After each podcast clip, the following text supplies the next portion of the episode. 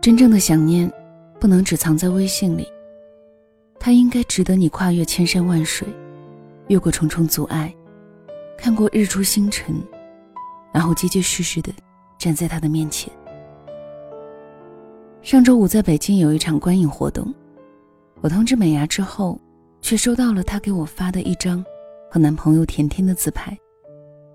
我打趣她说：“哟，又跑去上海了呀？”“是呀，本来打算周末再来的，可他说想我了，我就临时改签了车票，想要给他一个惊喜。”小美牙说这些话的时候，语气里是满满的幸福，让我突然觉得。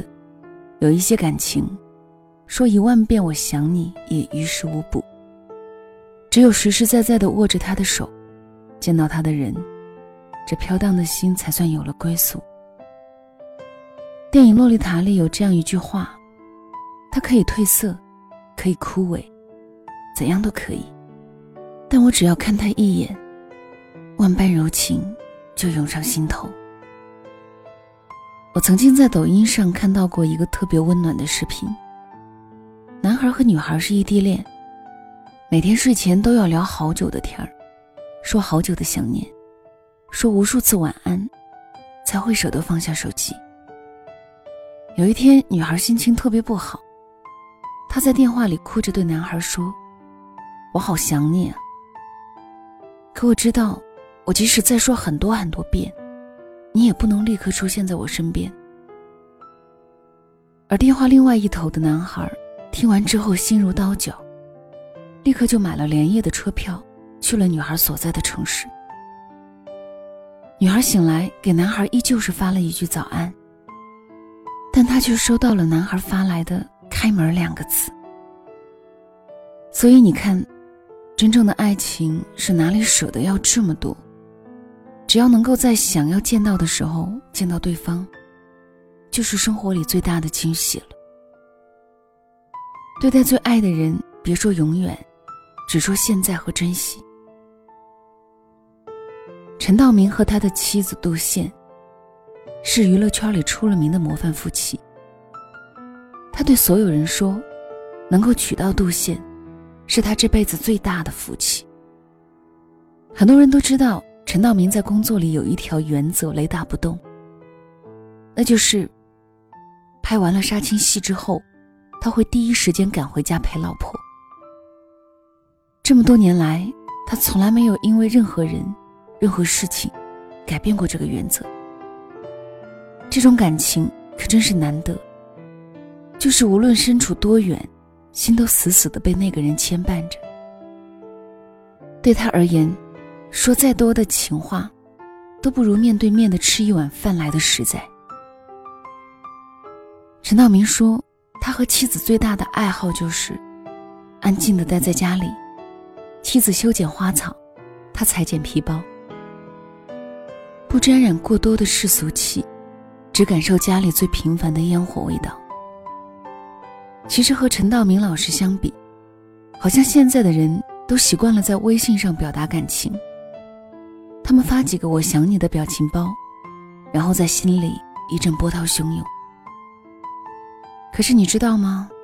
说再多的情话，都不如笑嘻嘻的牵他的手，一把把他拉进怀里，更加让人安心。别在能见面的日子只知道发微信，有太多的感情，就是在这个期间慢慢的暗淡。明天和意外。我们都不知道哪个会先来，那么就应该在还来得及的时候，去见想见的人，去做想做的事情。在能够拥抱的时候，更加及时和用力一些。大兵说，人情世故的阻碍，无外乎两个词：回头和改天。一回头就是杳无音信，一改天。就是没了下文。仔细想一想，好像的确如此。你隔着屏幕说再多的想念，又有什么用？一句“我改天再去找你”，就已经将这段关系推入了谷底。所有的改天，不过是没那么在乎你罢了。两情若要长久时，没有朝朝暮暮怎么行呢？我突然想起了我爸妈恋爱时期的故事。我记得那个时候，我爸经常上夜班，白天下班之后会立刻回家补觉。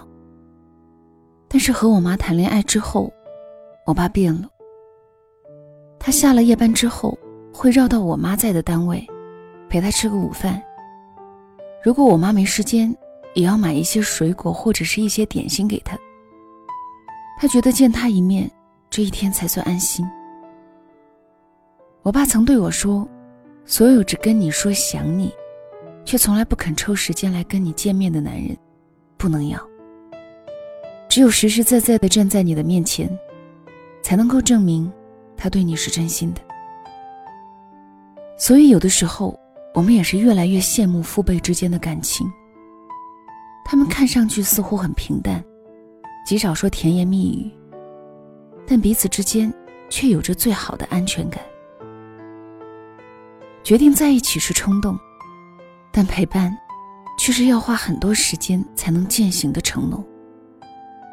你要知道，衡量一份爱最大的标准，就是看他愿不愿意打乱自己的生活节奏，去配合你的时间，来见你一面。如果他愿意，那你一定是他生命里最重要的人，也是他愿意打破这个常规，去把你捧在心尖上的人，不是吗？晚安。